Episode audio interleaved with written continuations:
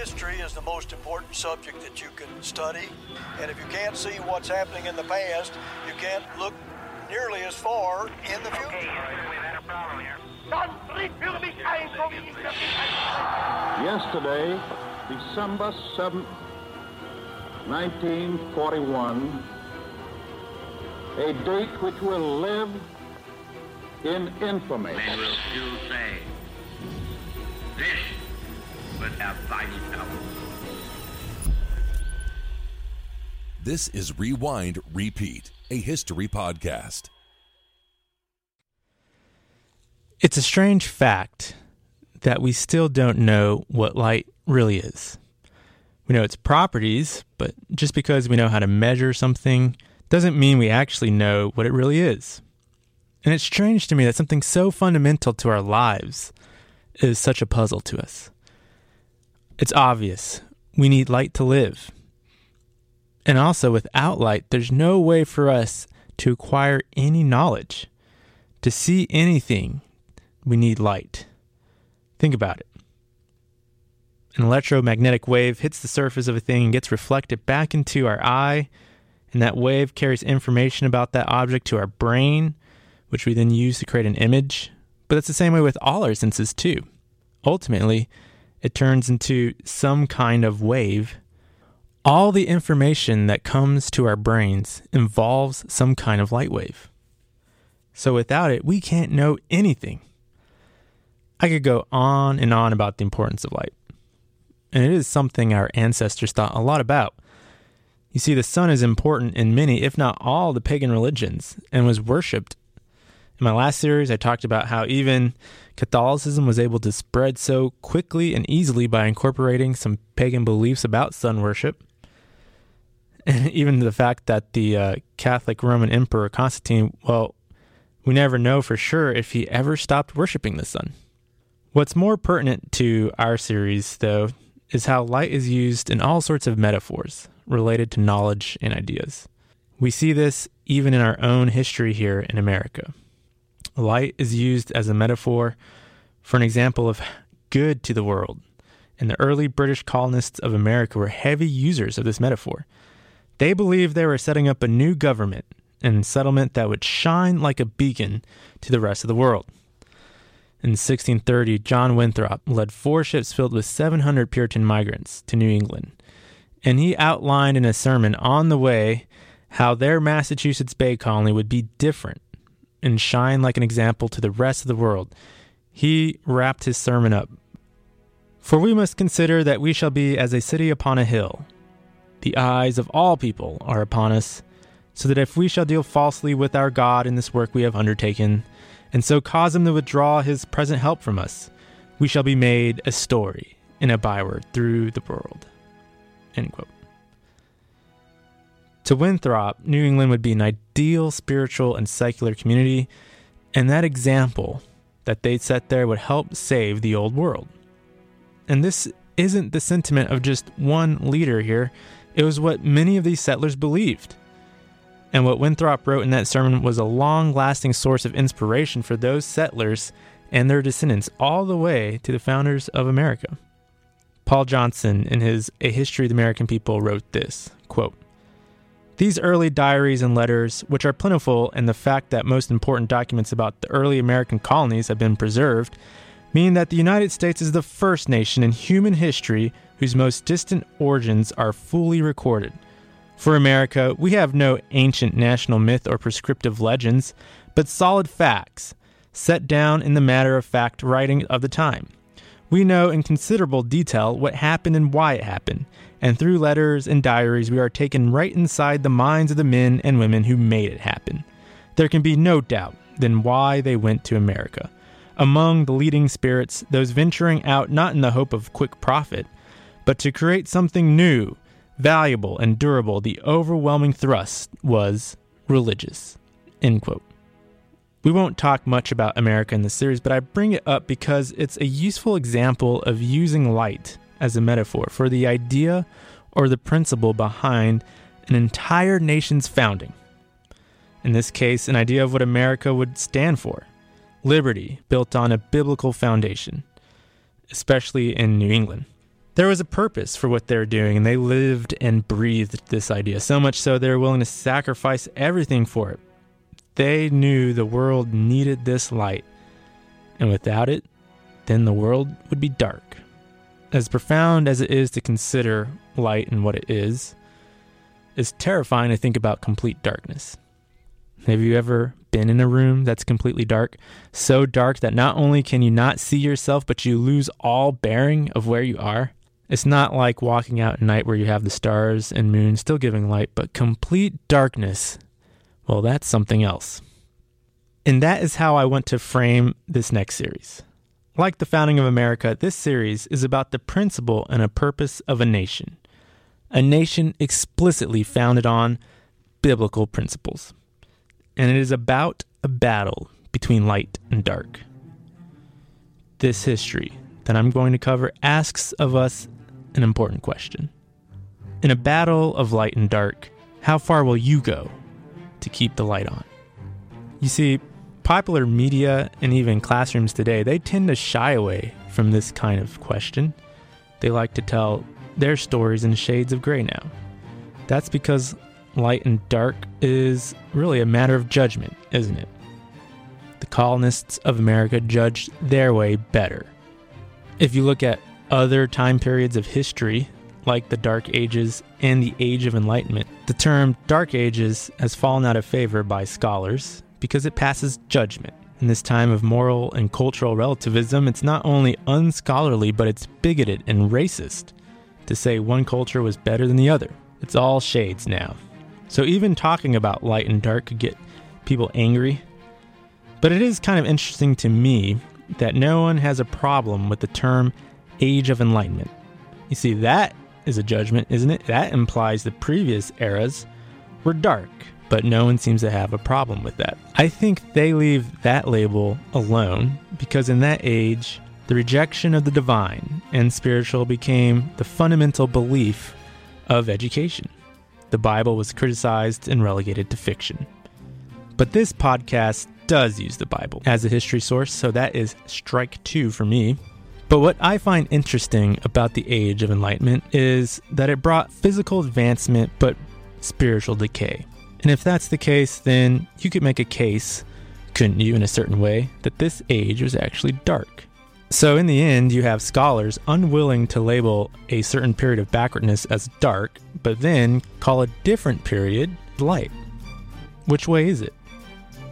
Well, that all depends on how you judge, doesn't it? This series starts in a time period where historians generally agree was a better time period. It's the Hellenistic period. Introduced when Alexander conquered the Persian Empire in 331 BCE, this period was created when Alexander attempted to create a different kind of empire. He wasn't trying to destroy and stamp out the old empire, he wanted to combine both the Persian and the Greek cultures into one. This was demonstrated when in 324 BCE, he forced more than 10,000 officers to marry Persian noblewomen. He led the way, marrying daughters of two different former Persian emperors, but he wanted to do this to unify the two cultures into one. And he even had goals to spread it down from the leadership class to homogenize the entire population. Now, his successors didn't continue that policy, and pretty much all of them divorced their Persian wives after Alexander died. But what did happen is what historians term as Hellenism the export of Greek culture throughout the old Persian Empire. Its language and culture spread to wherever Alexander conquered, and the old Persian satraps and territories got Greek rulers for the next several centuries. Now, the thing about Hellenism, though, is that it really only affected the leadership of these places. There were new cities that were modeled after the Greek cities.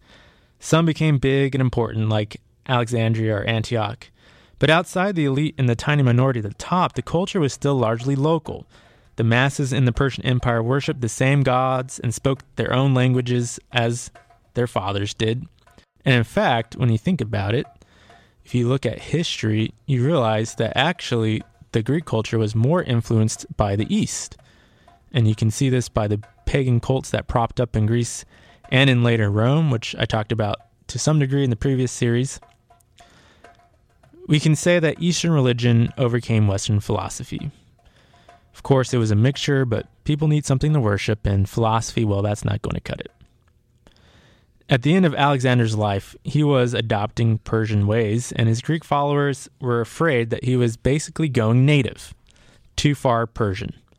Now, the history books I read in schools, when they talk about Hellenism and the spread of ideas, they focus more on how Western ideas spread east and how that was a positive development. Hellenism was bringing progress. And materially, they do have a point. Trade opened up, cities were built, great architecture, art, and other cultural achievements were happening in those areas at this time. But as usual, it comes with a price. For the next hundred years, Alexander's generals and their sons would fight for pieces of that large empire. It was war after war after more war, and everything that comes with war agonizing death, disease, famine, pillage, rape, and captivity. And so those historians leave out in that interpretation that before the Greeks came, the Persian Empire wasn't a terrible place to live in. You could keep your religion, your customs, and as long as you paid your taxes, you were left alone for the most part. And of course, there wasn't all that war. The Jews would know this best of all. It was during the Persian rule that they were able to rebuild their temple in 515 BCE. The last verse in the Old Testament, as organized by the Jews, states this quote, Thus says Cyrus, king of Persia All the kingdoms of the earth has the Lord God of heaven given me, and he has charged me to build him a house in Jerusalem, which is in Judah. Who is there among you of all his people? The Lord his God be with him, and let him go up. End quote. It was under Persian rule that the Jews were allowed to rebuild their temple and restore their way of life, the biblical way of life. And even the temple being rebuilt, it wasn't the rebuilding of some important building without much meaning, like maybe our modern minds might interpret it as. We have to realize how important the temple was to the Jews. This was a symbol of them rebuilding their way of life, defined by God's law, centered around that temple. What happened there? Sacrifices and music and all the various things that went in that temple. On the inside of the temple, there was an incense altar and there was a lampstand that had to be kept burning. So, this did, or should have, meant everything to the Jews. They even received help from the Persians later. Ezra, the Jewish scribe, records that Cyrus gave the Jews gold and silver temple vessels, the ones that the Babylonians had stole, and Cyrus gave them some building supplies and sacrifices for burnt offerings. So, when you look at it, it was a pretty good empire to be under, don't you think? If you were to line up all the empires and the kingdoms that existed at that time, it'd be hard to find something better. And it wasn't just the Jews that were left alone either. This was a policy of administration for the Persians, trying to keep that vast empire together. So that's what the historians leave out today when they talk about all the good ideas coming from Hellenism. Well, there were some pretty good ones in Persia at the time. So, for the Jews, this was a very interesting time period, this transition between the empires. While Alexander was conquering the Persians, the Jews would have been wary. Will Alexander, if he is successful, continue the policy of tolerance or not? And even the transition was very interesting. You see, the Greeks were vastly outnumbered. The Persian army was being led by their king in various points. So it looked like the whole might of the Persian Empire was going to repel the Greeks and push them back. The Persians, after all, were the superpower, and they did meet in battle several times. The second time was in 333 BCE at uh, Issus, which is where the Mediterranean ends on the eastern side at the bottom of what we call Asia Minor today, close to where Turkey and Syria meet in that battle, if Alexander wins, basically the entire Persian Empire would be opened up for him to conquer. And when they do meet, the Persians get crushed. Alexander just blows them away. He even captures the emperor's family. I don't know why, but Darius brought them along. And Darius fled. So it's not looking good for the Persian Empire. But remember, the Greeks are outnumbered, the emperor is still alive, and there's still a chance that he can repel the Greeks. Normally, at this point, you'd expect Alexander to chase down Darius into the heart of the Persian Empire and just completely eliminate that threat. But instead, he decides to secure the important coastal cities in the Levant. These cities were important trade centers and had much wealth, and it was also important to his strategy because it was through the Mediterranean that his army could be supplied and reinforced. So he marches his army down the coast and he's taking city after city. Now, most of them submit voluntarily to Alexander. They take him on as their new emperor. And this is what changes the situation pretty dramatically for the Jews. You see, they have to figure out how to navigate this shifting political and military landscape. If they show favor to Alexander, but Darius makes a comeback, well, then they could be punished. But Alexander is coming down their way with a big army. It's the immediate threat. And who is to say if Darius can make a comeback? So, whose side should they pick? The Greeks or the Persians? Well, they're about to have a little more time to decide because Alexander's advance is halted when one of the biggest and most important cities along this coast, Tyre, resists. Tyre is a Phoenician city, and the Phoenicians have built a very important trade network all around the Mediterranean. And this was one of their major cities, that in Carthage, which was over in North Africa. Tyre was confident it could resist because it had superior numbers in their navy, and their city was basically an island fortress off the coast, so it was well defended. One historian mentions how their walls were 150 feet high, but Alexander couldn't leave it alone because if he did, then his supply lines would be threatened at any time. Not to mention, the Phoenicians had thrown some pretty big insults to Alexander, so he was emotionally stirred up as well. And so he goes through a lot of trouble to take the city. He starts in 332 and builds a causeway from the coast to the island city. But as that's built and gets closer to the city, they run into problems. First, it gets too deep for them to engineer it. And on top of that, as they got closer to the city, the Phoenicians would send arrows and other projectiles to kill their engineers. So Alexander has to stop. Then he builds two huge siege towers. And at the top of these towers, he puts his own projectile weapons there. It's built out of wood, which I think you can immediately think about all the dangers that poses. But they do cover it and hide to make it harder to burn. The Tyrians send a ship full of burning oil, though, and of course they burn it down. So Alexander has to wait until he gets naval reinforcements. And this was the turning point for Tyre because as long as they had naval superiority, they could hold out. But the Phoenicians didn't really send aid to them, while Alexander was continuing to receive more ships and more troops from nearby cities and from Greece. And so when he gets superiority, he starts to assault the city again. During this long siege, Alexander goes around the area taking submission from other cities that are more inland and tries to recruit more troops for his army. These cities are all facing the same decision. Do we side with Persia or do we side with Greece? Alexander or Darius? It's one of the questions that plagues people all throughout history, whether it's generals, lords, nobles, all the way to city states and even smaller nations.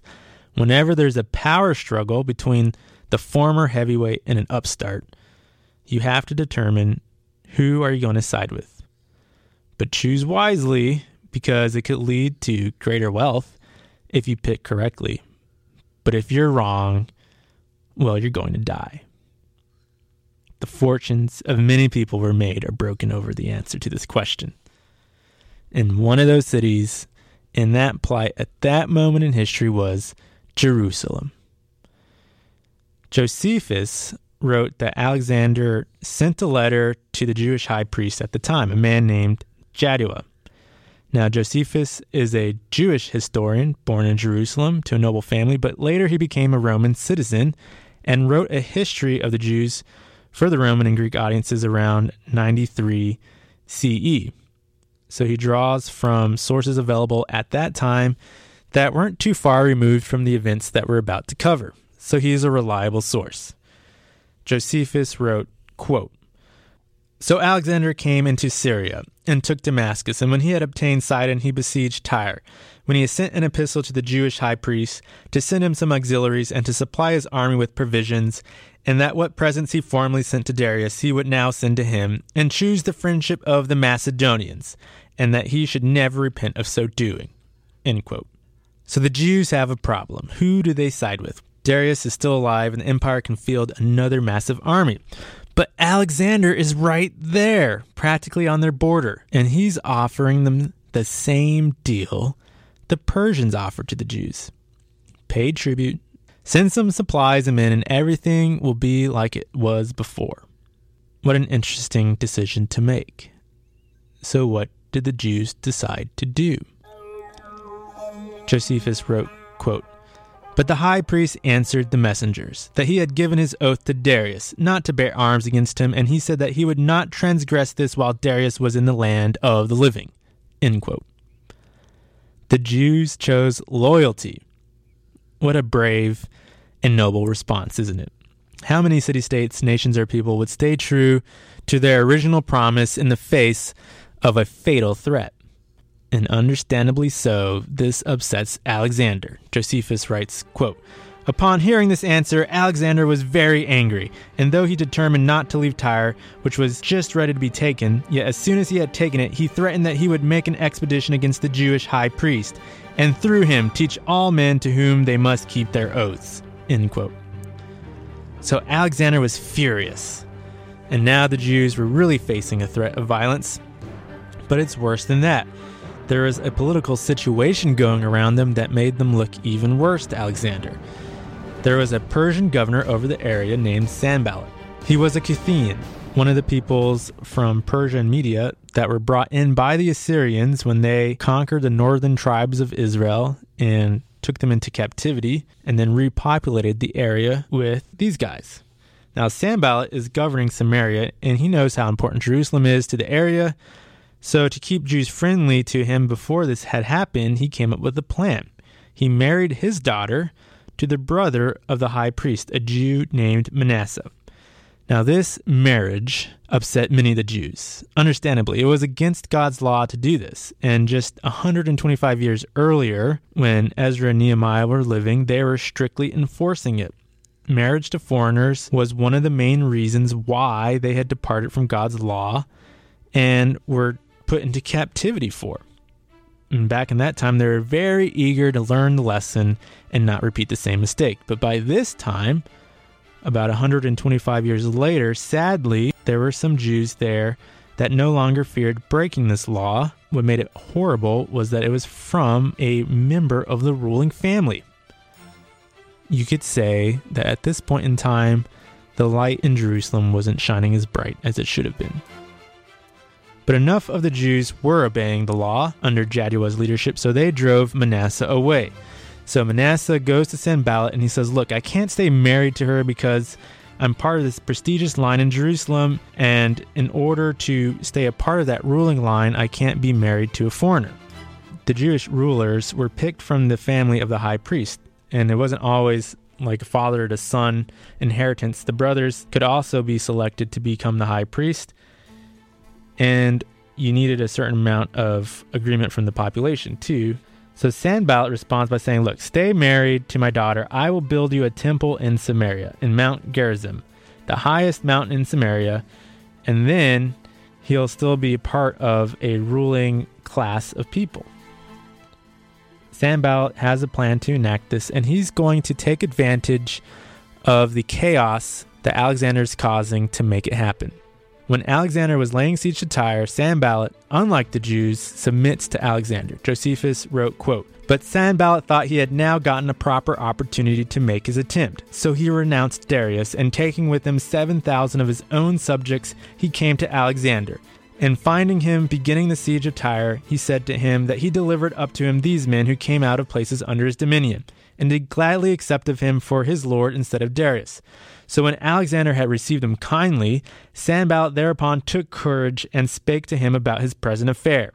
He told him that he had a son in law, Manasseh, who was brother to the high priest Jaddua, and that there were many others of his own nation now with him, that were desirous to have a temple in the places subject to him, that it would be for the king's advantage to have the strength of the Jews divided into two parts, lest when the nation is of one mind and united upon any attempt for innovation, it prove troublesome to kings, as it had formerly proved to the kings of Assyria whereupon Alexander gave Sanballat leave so to do, who used the utmost diligence and built the temple and made Manasseh the priest, and deemed it a great reward that his daughter's children should have that dignity. End quote. So Sanballat executes his plan, and in doing so, he makes the Jews look worse. And it doesn't help that Sanballat claims that there are those in Jerusalem that do want to submit. Not only on top of this military threat, Sanballat has now presented the Jews with a religious threat as well. You see, there's a pagan temple built just north of there now, administered by a Jew from the family of the high priest. And so, this is exactly the kind of temptation that can make the Jews transgress their law. Sanballat is purposely attempting to divide the nation in two and is using religion and Alexander as a wedge. And there were other Jews like Manasseh who had married foreigners and so this was a real threat. Now, this was all brewing while Alexander was at Tyre. Finally, after seven months, he takes the city, he destroys it, slaughters the Phoenicians. And what's interesting about this is when he broke into the city, he was so upset with all the insults and all the time it took that he personally led the final assault, which is highly unusual for a general to do. It puts you at so much risk. It's pretty much crazy. The Greeks successfully breached the city, and something like 6,000 of the Tyrians were killed when the Greeks took over, and another 2,000 were crucified on the beach after it was all over. Crucifixion is a horrible way to die. The Greeks saved it for when they were especially upset. And then after that, 30,000 of the Tyrians were sold into slavery. After this, Alexander marches down to the city of Gaza, which also refuses to submit, but he quickly besieges it and takes it over. And so now Alexander is finally ready to deal with Jerusalem. Alexander is looking at the perfect setup for a coup. You see, Alexander could either take his army down and completely wipe out the Jews with force, or he can threaten a coup and say, look, we can destroy your temple, kill your men, sell your women and children to slavery, just like we did with Tyre, or you just submit, take Manasseh as your high priest. After all, he's in the right family, in the right lineage, and we can make this all peaceful. This kind of deal happens all the time in history. It's perfect for the Jews who don't want to resist because they'd still have a leader in the right family and they would avoid the bloodshed and some of them were probably reasoning surely God would be okay with this deal. We're protecting the temple after all. But Jaddua is a strong leader for God. He wants to keep the light on, so to speak. If the Jews compromise on this, then, well, it's like turning the lights off. God's law and his way of life is compromised, it's gone, and it would become lost forever and then the Jews would lose their identity on top of that. That's how countless pagan religions and communities have disappeared in history. Now, what I'm trying to show is that the temptation to make some kind of deal with Alexander is strong here. And if we were living at that time, it might have been even tempting to us. In my mind, though, I keep going back to the founders of America because it is a more recent example of a situation like this. The Americans here, they had an idea, they had a law that they wanted to defend and uphold, and they were willing to fight for it. They knew it was a light to the world. And so they were willing to sacrifice everything to keep their way of life going. They were willing to fight the British Empire.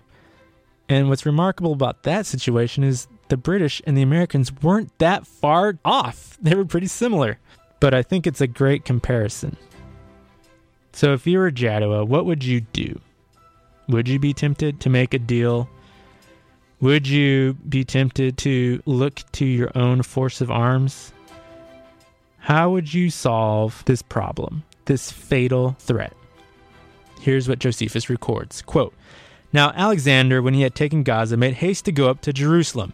And Jaddua the high priest, when he had heard that, was in an agony and under terror, as not knowing how he should meet the Macedonians, since the king was displeased at his foregoing disobedience. He therefore ordained that the people should make supplications, and should join with him in offering sacrifice to God, whom he besought to protect that nation and to deliver them from the perils that were coming upon them. End quote. Jaddua doesn't rally the troops. He doesn't try to make a deal or send tribute. He does what the righteous leaders of the Jews did in the past. He turns to God in prayer.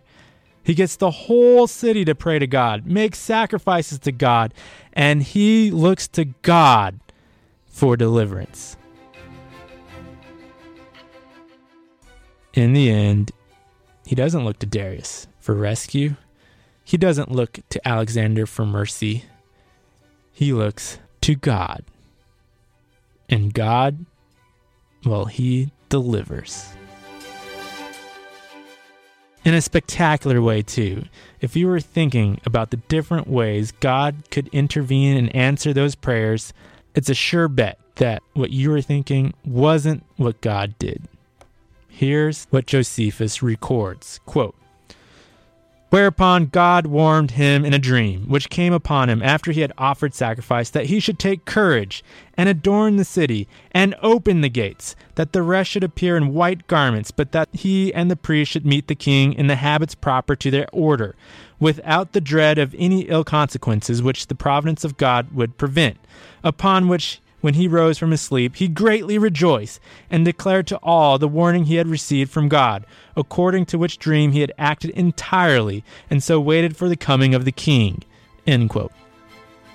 What an unusual way to deliver the Jews. Jaddua followed the instructions 100%. He had faith, and now he is obeying. And what a sight that would have made, too. Just think about that. Imagine what that would look like. The city opened wide with people dressed in white proceeding out of the gates, and they're led by the priests in their priestly garments. Now, the priests would wear pure white linen, and they would have a purple and red girdle around the waist with a bonnet or a round cap on their head. And in front of all of that was the high priest Jaddua.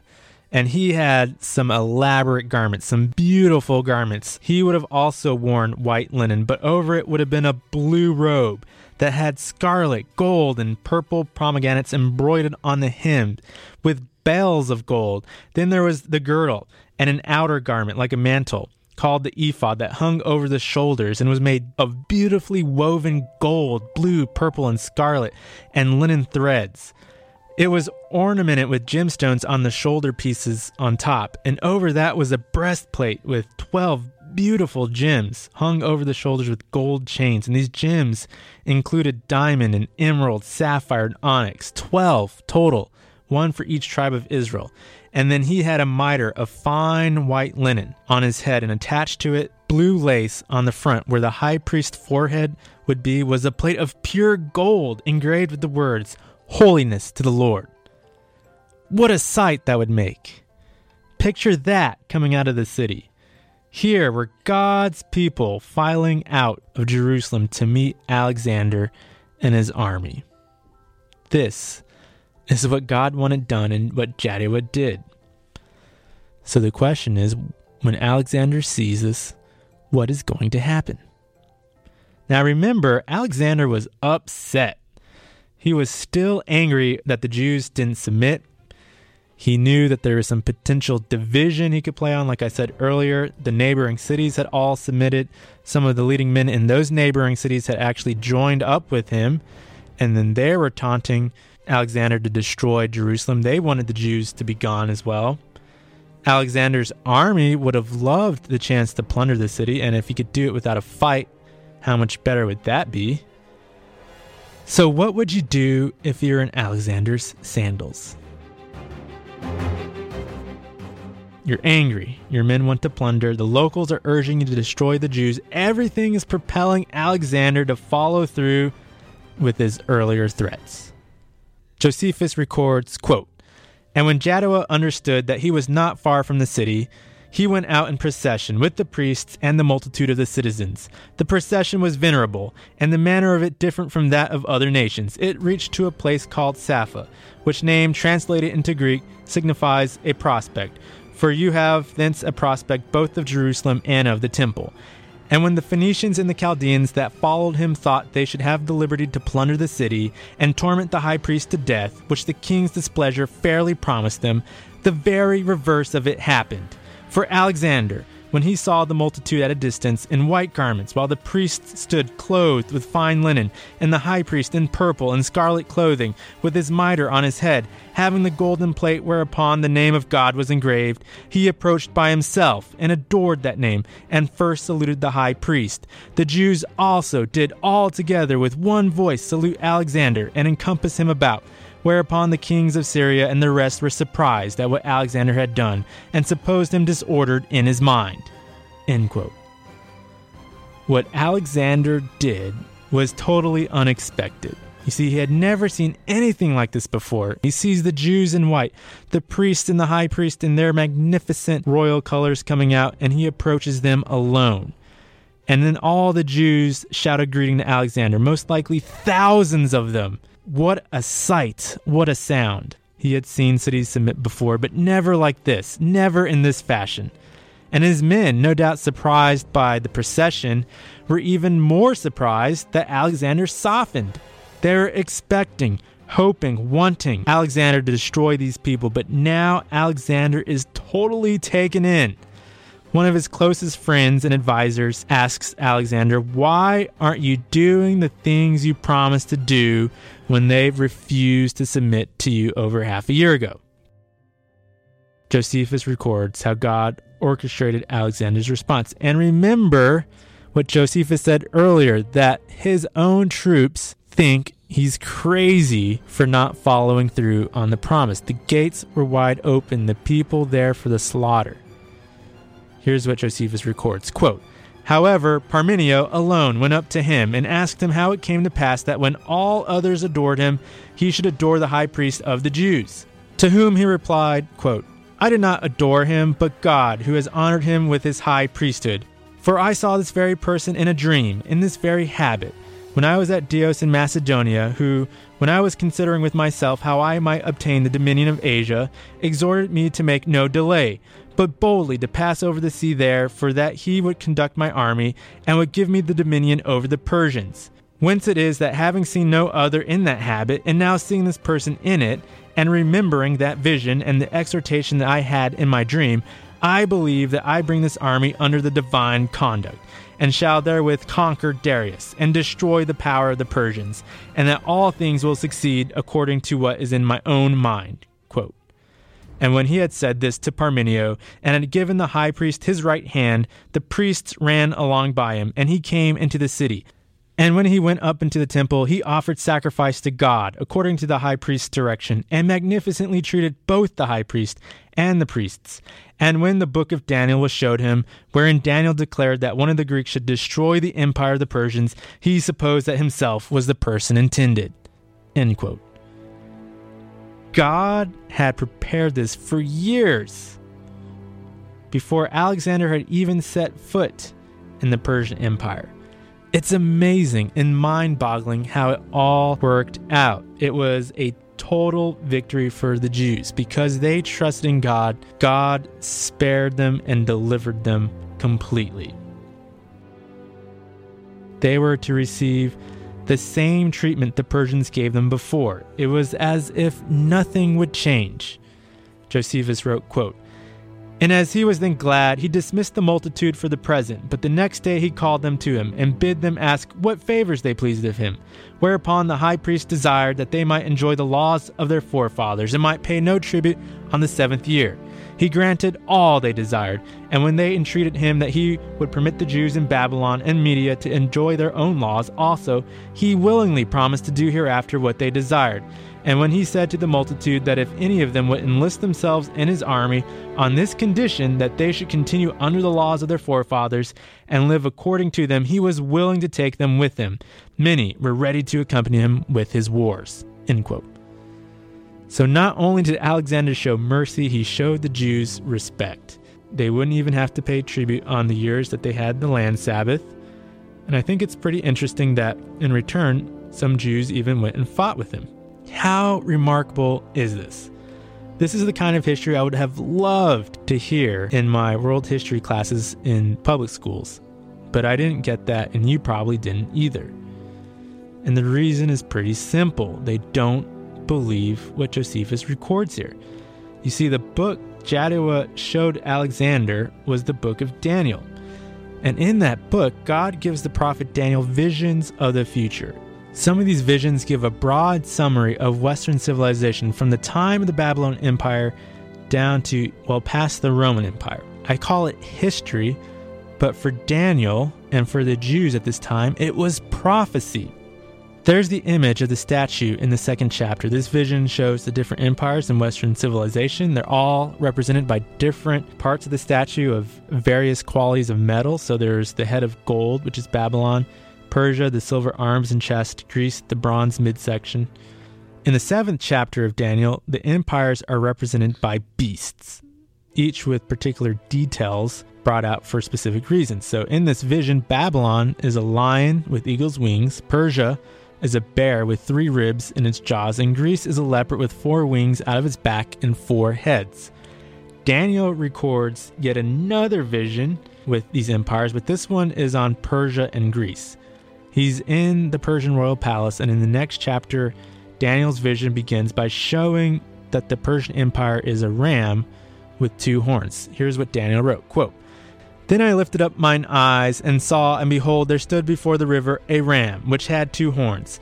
And the two horns were high, but one was higher than the other, and the higher came up last. I saw the ram pushing westward, and northward, and southward, so that no beast might stand before him. Neither was there any that could deliver out of his hand, but he did according to his will, and became great. And as I was considering, behold, a he goat came from the west, on the face of the whole earth, and touched not the ground and the goat had a notable horn between his eyes.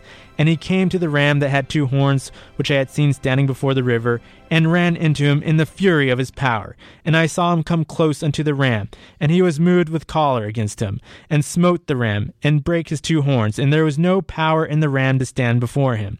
But he cast him down to the ground, and stamped upon him, and there was none that could deliver the ram out of his hand. Therefore the he goat waxed very great, and when he was strong, the great horn was broken, and for it came up four notable ones toward the four winds of heaven. End quote. That's the one. That's the one that if I were Jaddua in that situation, I would have told Alexander.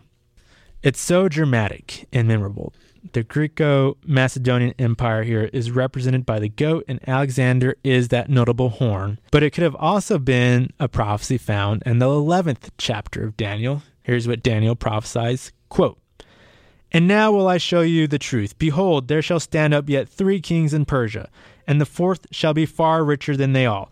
And by his strength through the riches he shall stir up against the realm of Grecia and a mighty king shall stand up, that shall rule with great dominion, and do according to his will.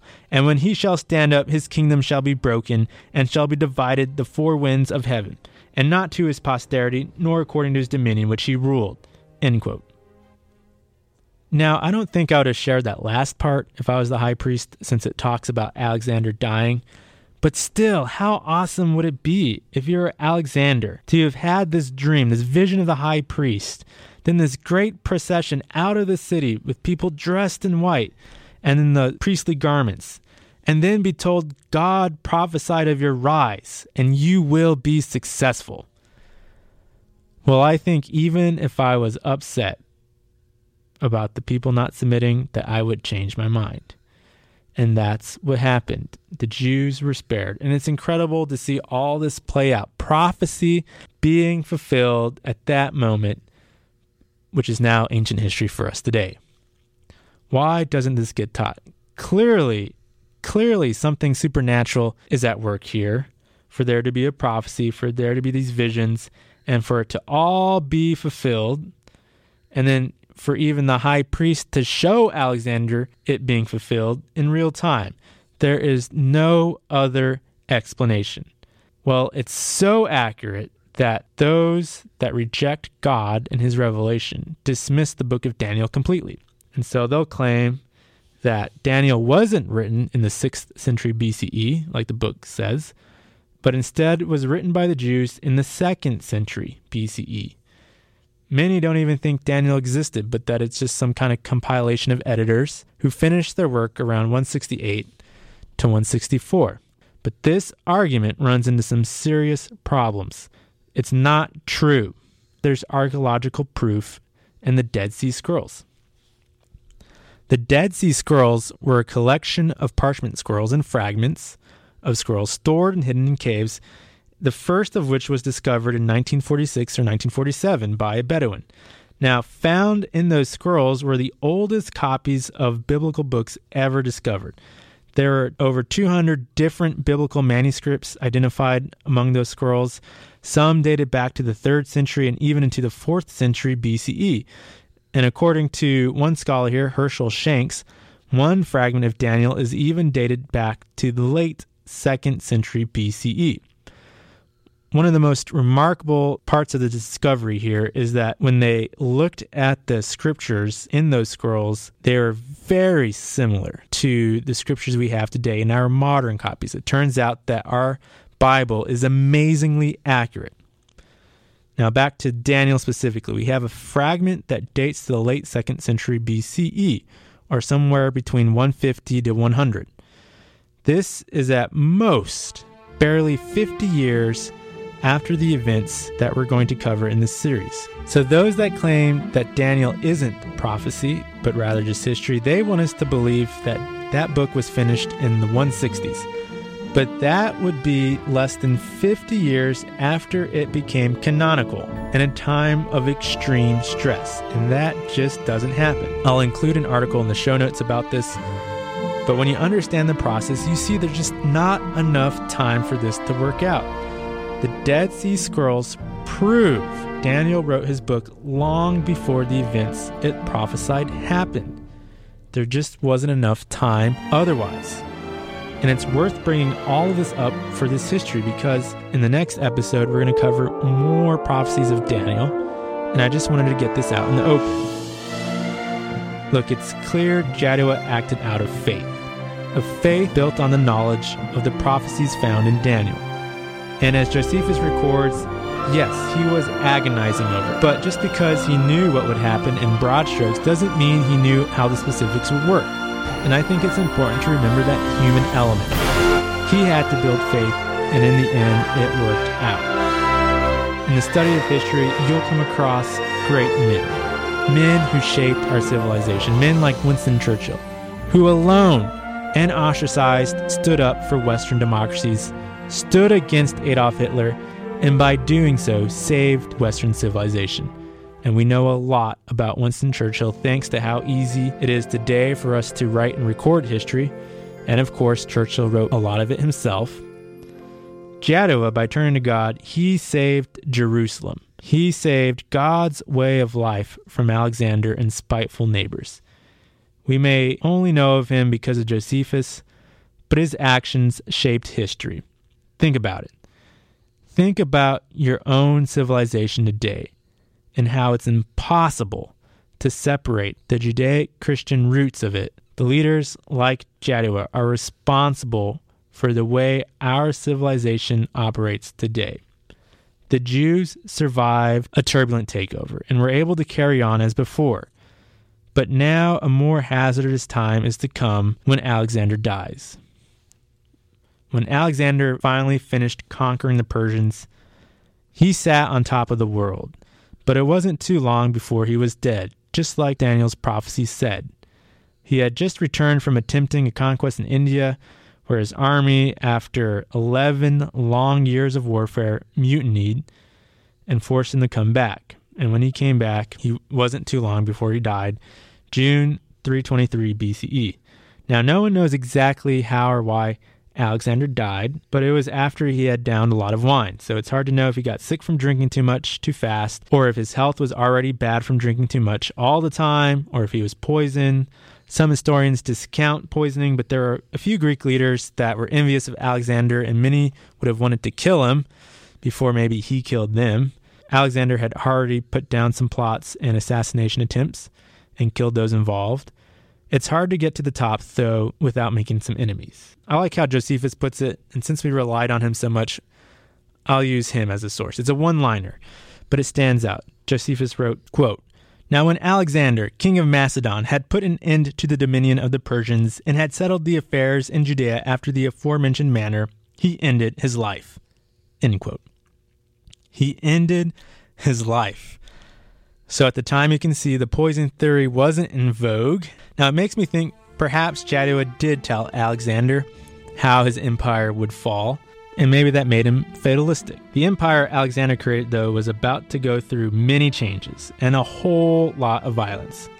It's hard to see how it was avoidable, especially since when Alexander died, he didn't have an heir to maintain it. His only legitimate son was still unborn. He had an illegitimate son, and his half brother was mentally insane to a certain degree.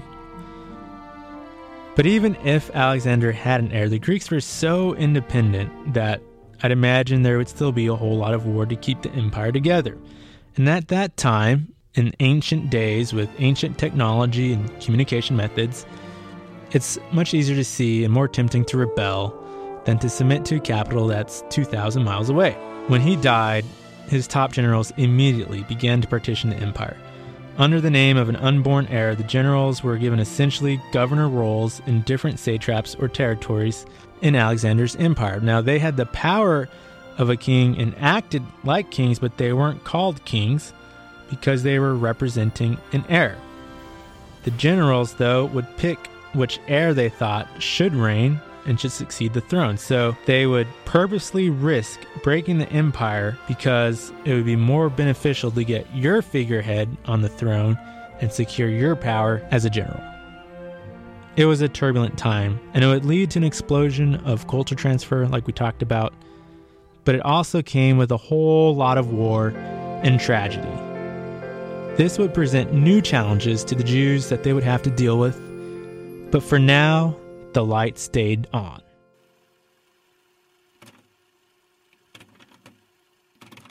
Today's show is the first on a series about Antiochus. In this show, I mentioned the book of Daniel being prophecy. If you want to learn more about that, you can request our free booklet, History and Prophecy of the Middle East. I'll also have an article about the Dead Sea Scrolls linked to the show notes.